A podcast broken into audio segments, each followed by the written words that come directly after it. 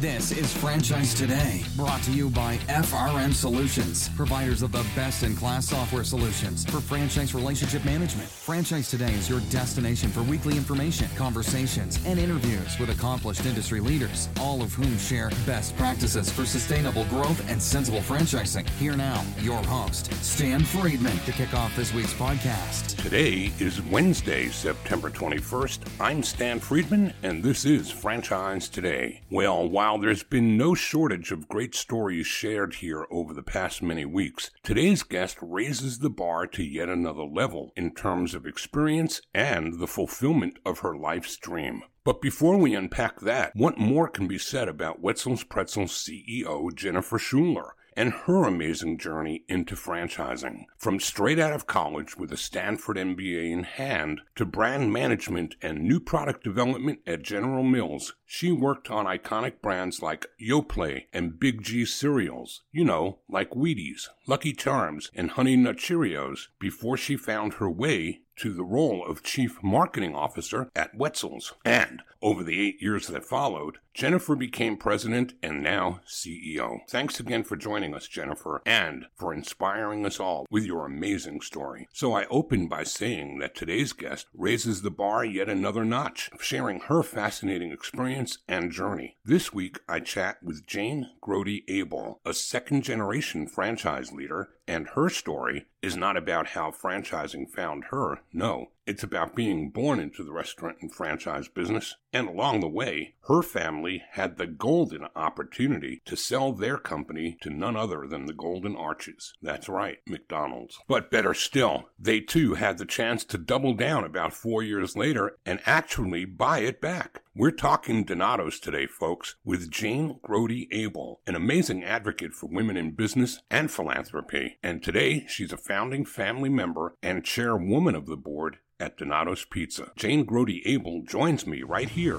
when we return.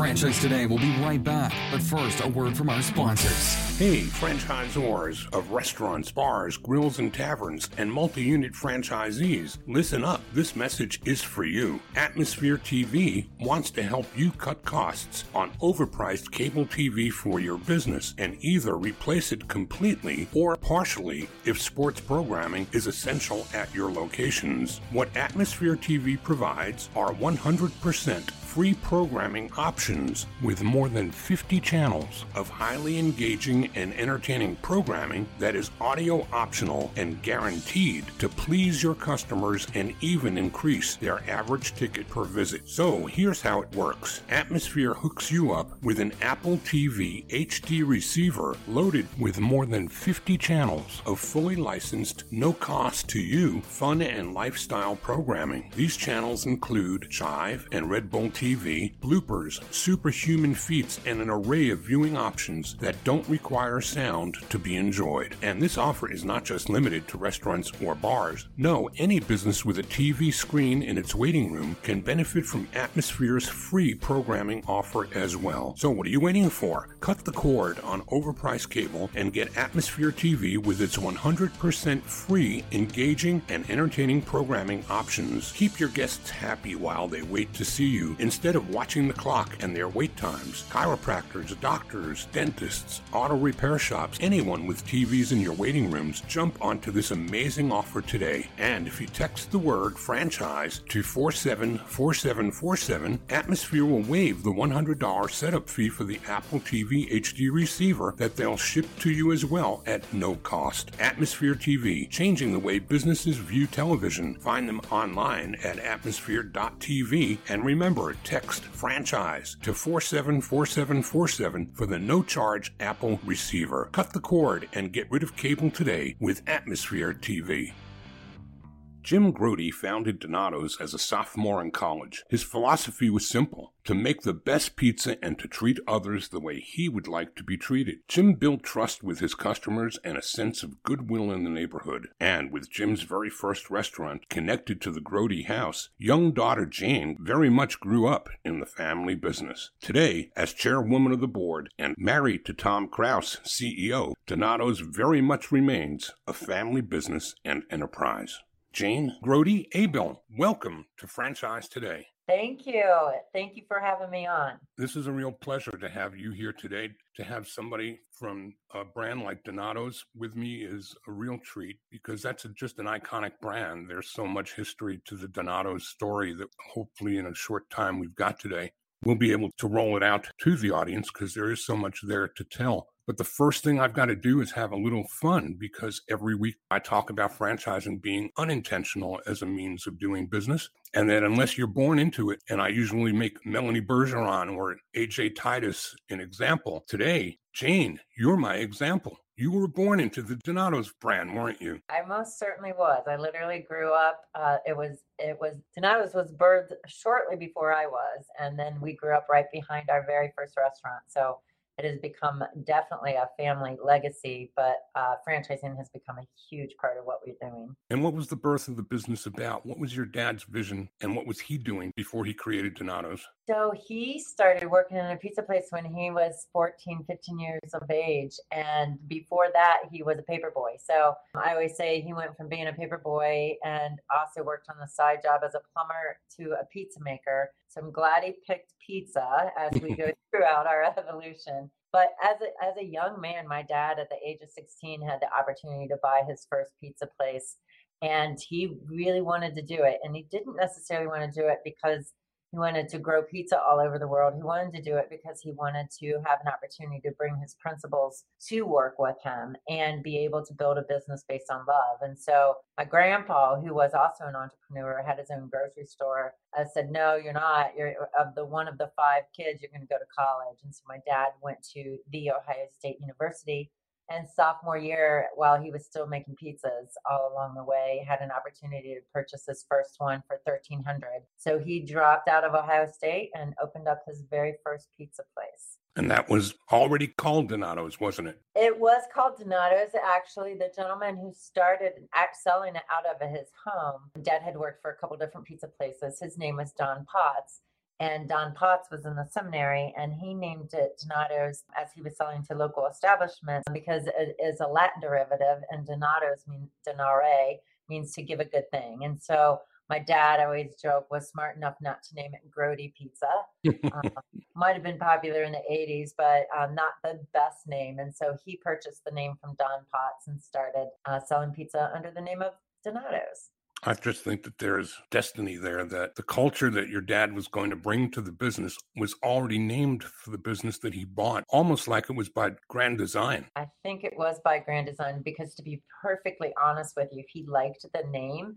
But honestly, not until 1999 when we sold to McDonald's, and McDonald's asked us what that name meant we looked it up and then went and met with Don Potts. And then Don Potts told us. So, kind of an, even a greater grand design, right? Because my dad didn't even know that. But our mission statement has always been to promote goodwill through our product and service principles and people and give back to our community. And it is so synchronicity that it ended up being exactly what that, that we stood for. I just think there are no coincidences. Another one of my favorite books was, I think James Redfield wrote that in Celestine Prophecy. Oh, there are no coincidences. Yep, love that book. So your uh, your business's culture is as much about the business as is the pizza, isn't it? It, yeah, it is about really being able to provide a place for people where they can grow and learn and give back to the community. But we we believe you'll like the statement. I think agape capitalism. All the businesses that my dad has evolved or grown, or that we operate as a family, all fall under the umbrella of agape capitalism. And agape being the root for Greek, being the most highest, truest form of love, which is unconditional love and being able to do business based on love. And so we believe capitalism is important, although it can be polarizing when you're not speaking to business people because you can make good money and do good things with it. And when good people are able to make money, they can do really good things with it. I always summarize that in five words doing well by doing good. Love that. I love that. You know, and it's uh, similar to our three pillars under agape capitalism, which is leading with love, practicing the golden rule, and then doing the right thing. So all of this began in what year? 1963.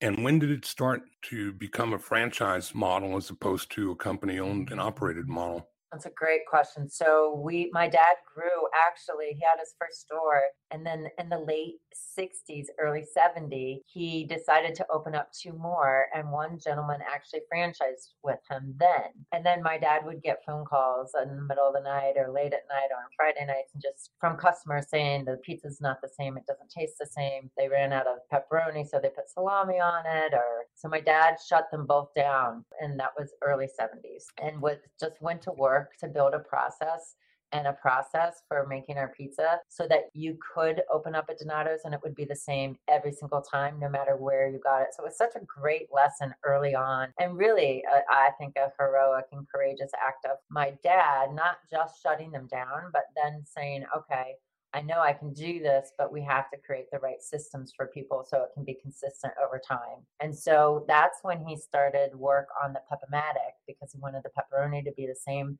thickness every single time.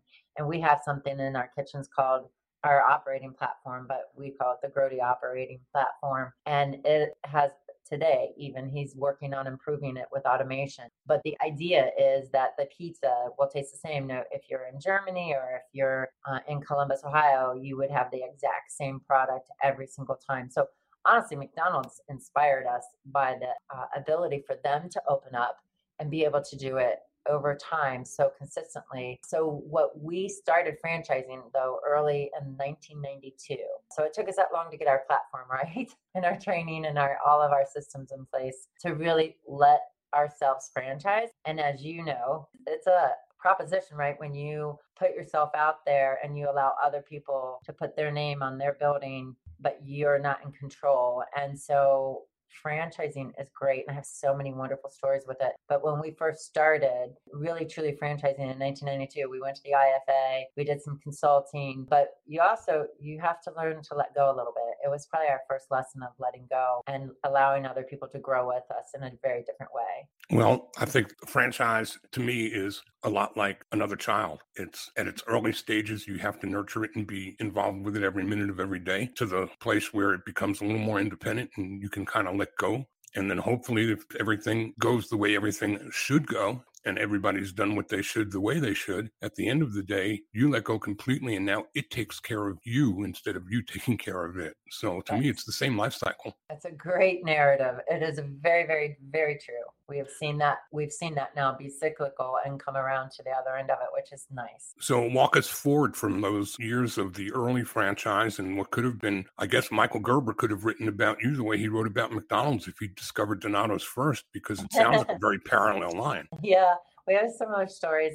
It was interesting. So we started franchising in 1992, and you know, you learn a lot early on in the franchise days, and some of that was who are you selecting to be partners with you? We call them franchise partners because we believe words have a lot of power, and we also don't call them royalties. We call them licensing fees. But when you are signing a franchise agreement for 20 years, sometimes, and unfortunately, a 20 year franchise agreement can last longer than most marriages, including mine. So it's important who you select. And I think at first, when we went down our path and journey, it was we had a lot of brand fans and family fans. And so we brought in a lot of family. And so good learning lessons and making sure that the profile of the people are not only culturally aligned and core value aligned, but also want to grow with you. And so through the 90s, we we were franchising. We were in six different states, over 150 stores, restaurants, and that's when McDonald's approached us. And one of the reasons they actually, um, because they were looking around the world for a pizza concept, we can talk more about that if it's of interest. And so they had been in every single one of our restaurants, and what they found that they loved about our brand was what they told us was we had best in class pizza and best in class people. And so that was an important part for them looking for someone to buy that our systems were in place and that we were a very consistent brand. So we were not looking to sell. You know, when I was a little girl, we stood under the sign and I could hear my dad paint his vision of our future. And we were going to be around the world always, but we never talked about an exit strategy. But what we found when McDonald's approached us was it would be an incredible opportunity for us to grow our brand and really be able to have something on every corner where we could give back. But also, the world's largest restaurant company probably had a pretty good idea on how to grow a business. And so we thought it was a great opportunity for our people, but also I always say it was really a good opportunity for our family because in family businesses, you can oftentimes find yourself with the umbilical cord and sometimes in the business because you feel like you have to be in the business or because you feel loyal to the family and it's maybe not necessarily your true purpose. And so, what it allowed everyone in my family to do was to have the emotional and the, the financial freedom to go and explore and do what they really wanted to do to find their true purpose. And then, as McDonald's decided that we were not going to be partners anymore, their stock hit an all time low, and my family had all left the business except my dad and I. And uh, I heard on NPR that they were going to sell or close the business. And that's when I said to my dad, let's buy it back. So I got an experience of franchising through a couple different lenses one being the franchisor, then being a franchisee, and then coming back as a franchisor family business again. What an incredible opportunity. What a unique story. I mean, it's not every day that McDonald's is going to buy anybody's business, but then to have the luxury of not only selling it to them, but being able to purchase it back. Wow. Yeah, they were great partners, I will say. My dad is super smart and visionary. And so when I was like, come on, Dad, we have got to buy this business back. We have a destiny, which you used that word earlier, but we have a destiny and we have 5,000 people counting on us. And I believe in our product, but more importantly, I believe in our people. And I need you because you're super smart. And I also need your money because there's no way I can do it. And so he didn't blink twice. He said, absolutely, if you can get a team together to do it, which we did, right? I mean, anytime you walk into something, you're not, I've never bought our family business back from the world's largest restaurant company. So we put together a really great team and we presented our plan to buy it back. And there was a team of people um, that were hired to pre- present the plan to close it and sell it. And we both presented our plans and we walked out of the room and came back in. And we were very fortunate. McDonald's said, absolutely, buy it back. And it was a good story. We sold high and bought low. If Harvard Business Review ever did a case study, it would look like we were very strategic. But the reality is, we did both out of passion for our purpose. Well, I think that's an awesome story. And I guess now that you've got the second bite of the apple, we're going to come back from a quick break and we're going to talk about what it is that your vision looked like buying it back. I'm certain that there was a plan to take it from where McDonald's had it to where it is today. And you're going to tell us all about that on the other side of a very quick break. We're talking today with Jane Grote Abell, chairwoman of the board, founding family member, and the chief purpose officer at Donato's Pizza. Franchise Today will be right back, but first, a word from our sponsors. We are all familiar with Vistage, YPO, and EO. Well, now comes Zor Forum, a somewhat similar type of executive group, but this one comes with a twist. Zor Forum groups are exclusively for franchisors. Imagine a peer group for sharing and networking on a platform built exclusively for franchise executives. Zor Forum members are afforded unparalleled access to best practices and some of the brightest minds within the franchising world through regular meetings and a dedicated communications platform. In this post COVID world, a franchise specific mastermind or peer group is an endeavor worth making time for. Zor Forum groups of 6 to 10 will bring leaders together that are in similar situations, but with exclusivity in terms of their competitive sets, so that each can openly help others benefit from their respective knowledge, perspective, and experience with no fear of competitive loss. Network, learn, strategize, and remain motivated along your journey. Join a peer group, not just any peer group. Join the only one designed for emerging franchisors. Join Zor Forum. Learn more at zorforum.com. That's www.zorforum.com. And the conversation today with Jane Grote Abell continues. And the story is the Donato story. And I can't believe how much we've gotten into the first portion of the program, but a long way from the end. Jane, tell us buying it back from McDonald's, you did that with a clarity of vision, I'm sure. Where did your vision see it going? Well, thank you for asking that question. We sold in 1999 and at that point, the vision was to really become a worldwide brand under the arches of McDonald's. And so when we bought it back in 2003, I really believed, and my dad believed, and we believed in our mission and our promise, and that we wanted to continue to build the business based on love. And so after we presented the plan and McDonald's agreed to it, and I have to tell you, we were losing seven and a half million dollars when we bought the brand back. So we sold in 99 at a very high level and we bought it back losing millions of dollars and often people ask me like why would you do that? And it is because i believed in our people and i believed in our product but i also knew we had a destiny and that destiny was to be able to grow our business worldwide internationally where we can do business on every block and give back to the community and provide jobs and opportunities. And so that was the vision. At that time when we bought the company back and you know if i look back and say what would i have done differently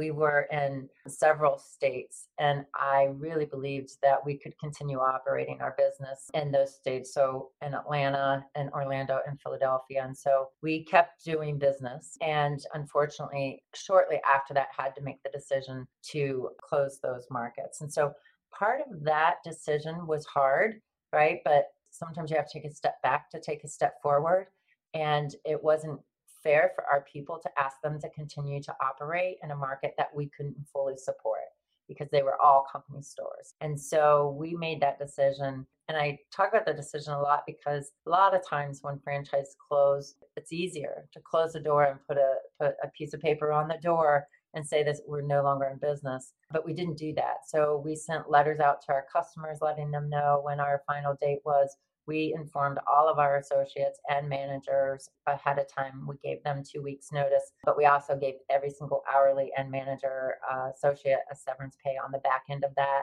And we held career fairs in every market, and everybody ended up with a job within two weeks. And that was an important part of you can enter a market with goodwill, but how do you exit with goodwill? And so that wasn't part of our plan, but it didn't get in the way of our purpose. And that happens oftentimes when you're building something. You can't let your plan be greater than your purpose, and you have to be able to understand and recognize that if you're going to stay true to your purpose, sometimes your plan has to change. And so we did that. And in that first year, we had a $10.5 million turnaround. And I honestly, we can talk about culture all day long. It was all because of our people. And this sounds so cliche, but it is true. When you people start caring about what they're doing, then they care about who they're working for, but they also care about who they're serving. And that really sparked a really big flame and really helped the soul and the spirit of the company come to life. So that turnaround was really important. But then, you know, like everybody, we started growing again through franchising and then we hit the recession. And then in the most recent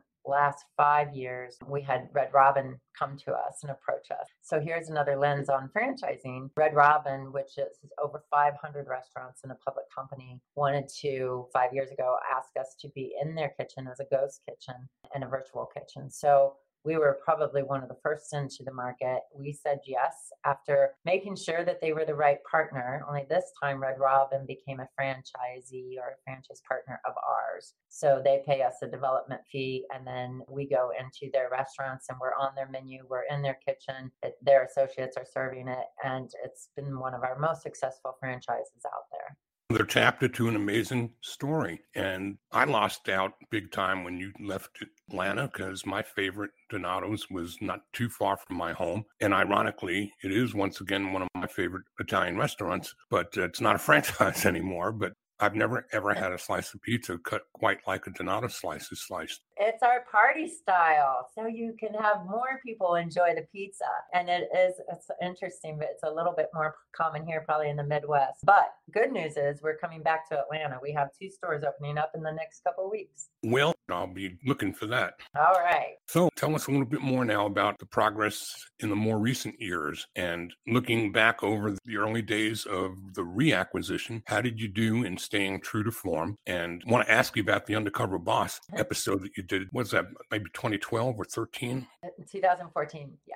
Because it, I saw something in that little clip that aside from agape capitalism, I saw compassionate capitalism. I watched you almost come out of character to fire somebody, but uh-huh. Instead, you gave a second chance and a lesson. You talk about compassionate leadership. That was an amazing thing to see. Well, thank you. Yeah, culture's hard, right? But it's also ever changing, just like families. Eh, but there's a soul, there's some connective tissue that really helps people stay connected to the company because your company truly is, you know, it's just a name unless you bring it to life with your people. And so I would say we've had ups and downs. And when we bought it back, I think we had this rallying cry and I had been our chief people officer for gosh, a long time 20, 30 years. I became our COO um, and then president. And you can watch as you grow, you have growing pains, and how you keep a culture healthy. I'll say healthy, not not keep it the way it was is challenging, but it's the same as building a building or selecting the right franchise partner. It's a process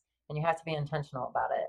And you have to put things in place that recognize, reward, still continue to lift up the values that you're grounded on. And our values are I love food, which is integrity, loving, open minded, of service, and disciplined. And making sure that everything we do, our reviews reflect our values, our performance reviews. We give out promise and actions that reflect our values. We give promise pins. Our promise is to serve the best pizza and make someone's day a little better. So, all of the processes that you put in place in your business have to be grounded in the purpose and what you're founded on and your values. That doesn't give you a 100% guarantee that's going to all come to life.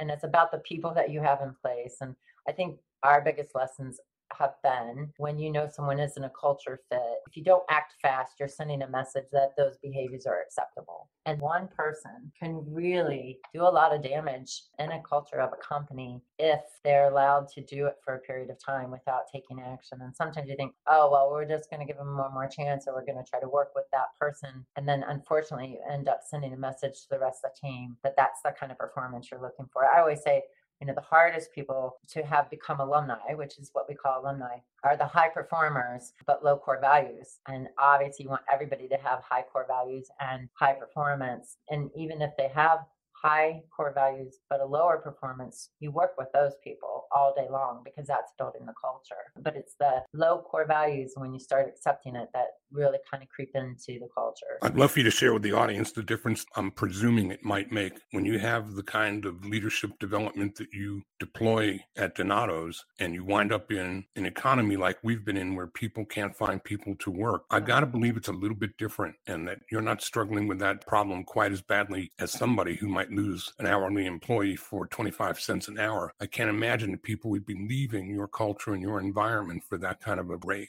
Well, I wish I could confirm that as a very true statement. We are not having people leave for a quarter and those that have have come back and interesting you say that we, we are facing staffing issues just like the rest of our world especially in the restaurant economy and the thing that we just got done, I was just having a meeting with some of our people that are out doing, and actually my daughter, who's our third generation, who joined the business, and my son joined the business as a third generation, but out talking to our people and asking them, we're doing stay interviews and exit interviews, just like most people, but even the people that are leaving and the managers that have left, it has been because they're exhausted. And so uh, two years ago, we implemented a sabbatical program after COVID hit, and I had managers that had been with us for 30 years just say, I'm going to go take an $8 an hour job somewhere because I'm exhausted. I'm tired of the changes. I'm tired of putting masks on, taking them off to the temperatures. Like, I'm tired of the way, unfortunately, customers are treating us. And they were just tired. And so my dad and I decided to implement, and my husband, a sabbatical program to give our managers, if they've been here for 30 years, a total of 15 weeks where they can take time and just rejuvenate. And so that was an important recognition. But here, I think all of us thought we were going to head into this year and really be able to excel and now we're in this place of potential recession and staffing issues and so it's right now the touch points with people are the most important times that we could be doing and then kind of given that we've implemented more mental health we did a roundtable to ask them what they wanted more of and everybody said mental health and gym membership. So, how do you be more well rounded and help people emotionally, spiritually, and physically? And so, we did uh, mental health help with Headspace, sabbaticals, and health club memberships. I'd take my hat off to some of those tired managers and the stories that I've heard, not just from Pizza World, but just anybody in retail and especially in food through COVID. Tons of people, good people, just got burned out yeah, yeah. and working twice and three times as hard and sometimes in ridiculous hours. And did you guys have to reduce your hours at all during COVID, or were you able to continue to operate normal business the as usual? The first year we did not. So, as essential workforce, we did not at all. And then we got into the second year of it, and people were getting tired. So we did sabbaticals. And so many of our stores closed on a Monday for a whole month just to give our managers another day mm. off. We've reduced hours mostly for a, a, sense of reprieve and given people a little bit of help. We or we have closed the dining room when we were required to do that. So not so much today, but heading into the end of last year and June of last year was really, really challenging. We've got to leave some room here to have some time to talk about philanthropy because I know that that's a part of the bucket list that we wanted to check off for today's conversation. So what can you tell us about corporate charity and how much of that flows from the head office down or are those decisions that individual franchisees make in their own marketplaces. But I know philanthropy is just ingrained in your DNA. Yeah, well, thank you. And most of that is just, again, standing under the sign with my dad, listening to how we're going to make a difference in every single community. And about seven years ago, we were approached by the mayor of our city to really take a hard look in the south side of Columbus, which is where our first store was. And there was a lot of uh, just disparity going on. Unemployment was 18.5%, one in four houses were boarded up. And he kind of just asked for a champion, asked my dad to be a champion for the south side and doing something different. And so, in the way that it goes, you have time, talent, and treasure. And my dad said, I'll do the treasure, Jane and you go spend your time figuring out what to do. So it wasn't me that did it, but a whole group of really smart people got around the table. And a really good friend of mine, Tanny Crane, who I say we co founded it, and some other business leaders here in the community, Don Kelly, who's a developer, really said, What are we going to do to make a difference? And so we surveyed our neighborhood in the south side of Columbus and asked our neighbors what they needed. And they came back with five things. And it was safety, affordable housing, access to health care, a job, and education. And so so we went to work with this group of people where we've touched over 200 homes and renovated homes and started a lease to own program for affordable housing. The city built access to health center and then went to work on the safety. And our group, Tanny and I, raised about $16 million to renovate an old school building. Six million of it is an endowment. And in that, we have 14 different nonprofits all housed. And we have a learning center that serves infants through five year olds, over 118 kids We have Boys and Girls Club there. They have over 100 children from the age of 5 to 19 after school program and summer program. And then we, we have a whole adult workforce program. So if you saw Undercover Boss, you know we're passionate about giving second chances. So we have people recertification uh, programming going on, helping people find jobs, do their resumes. All those nonprofits are all dedicated to help people find a good living wage job. We have STNA training for uh, certified nurses. We have coding technology training. So all of that is housed in one space, and we call it Reeb Avenue Center, and it's really a hub of hope. So it kind of sparked the how do you do this in every community? How do we give back in every community in a way that really can lift the community up? So we started our foundation at Donato's, which is Love Our Neighbor. And we do that through housing, hunger, and health. And we have those are the three pillars. So our first pillar is housing, where we work with Habitat for Humanity, but we're able to do it locally. So all of our franchise partners in our 27 states can give back locally to their neighborhood. So it is a roundup program and a match program from our foundation. And we're working on hunger right now. And all of our franchise partners are giving back to their local food banks and then serving in the community as well. So it's not just the treasure, it's also the talent and how do we give back by literally volunteering in our community and giving back every single day. Our third pillar is health, and we focus on mental health here at Donato's. A lot of our partners pick their own health that they want because sometimes that's really personal, right? So whether it's cancer survivor or, or breast cancer or any of the type of health that people would like to give back to, the franchise partners give back in their own community that way under the umbrella of Love Our Neighbor. Talking about franchise partners, we've got to conclude today talking a little bit about your franchise opportunity and who it is that you look for. Who is the ideal franchisee and where do you find them? Well, we just brought on a franchise salesperson and we just hired our president. His name is Kevin King, and he grew Smoothie King and Papa Murphy's. And he actually, I went to middle school with him. He used to work here a long time ago. And I know that Kevin King. Do you?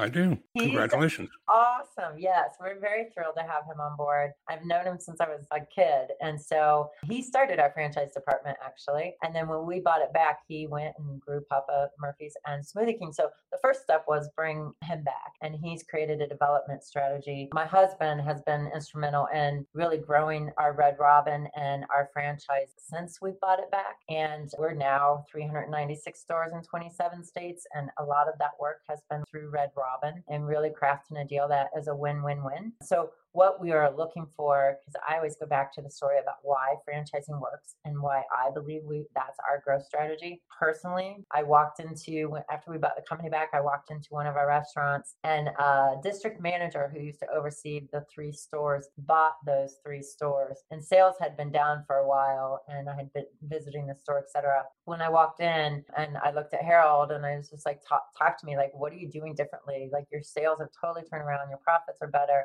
food costs better, everything's better, the energy in the store is better. And a driver walked by and pulled money out of his pocket. He said, I'll tell you what's different. He said, This is his money. And I know him and I see him and I care about him. And I was kind of like, Well, don't you care about me?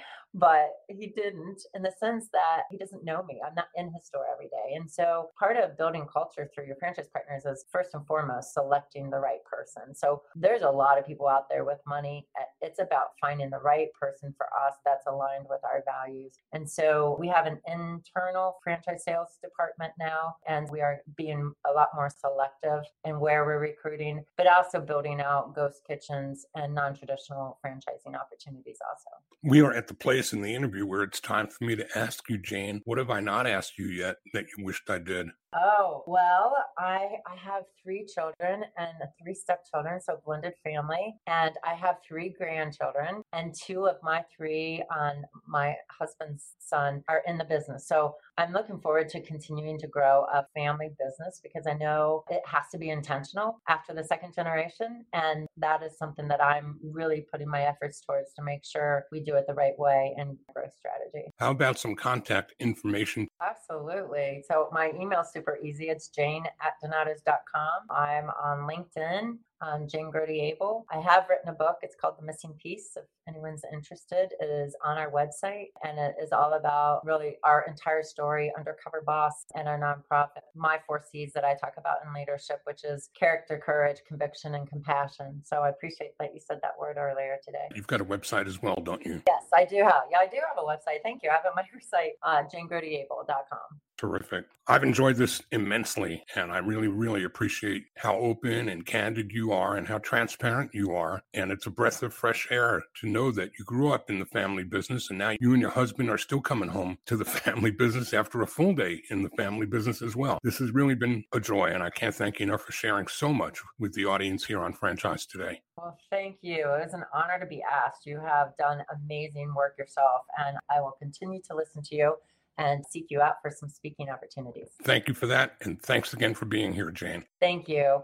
Well, that's all she wrote for this week. But next week, it's yet another undercover boss when college hunks hauling junk and moving co founder and CEO Nick Friedman makes his way to us with another inspiring story of humble beginnings that have led to a wildly successful franchise brand. And how about a quick trivia fact? In addition to Undercover Boss, Nick and partner Omar Soliman were actually the very first guests on the very first episode of Shark Tank back in the day. He'll tell us all about that and more next week. Until then, I'm Stan Friedman wishing you the best, the very best of all things franchising, and Franchise Today is out. Franchise Today is a production of FRM Solutions, providing best in class CRM tools to empower relationships with prospective and existing franchisees. No excuses, just solutions. Find them online at frmsolutions.com. Join Stan every Wednesday at noon Eastern for another live episode of Franchise Today. Or, as always, download episodes on demand at blogtalkradio.com or iTunes.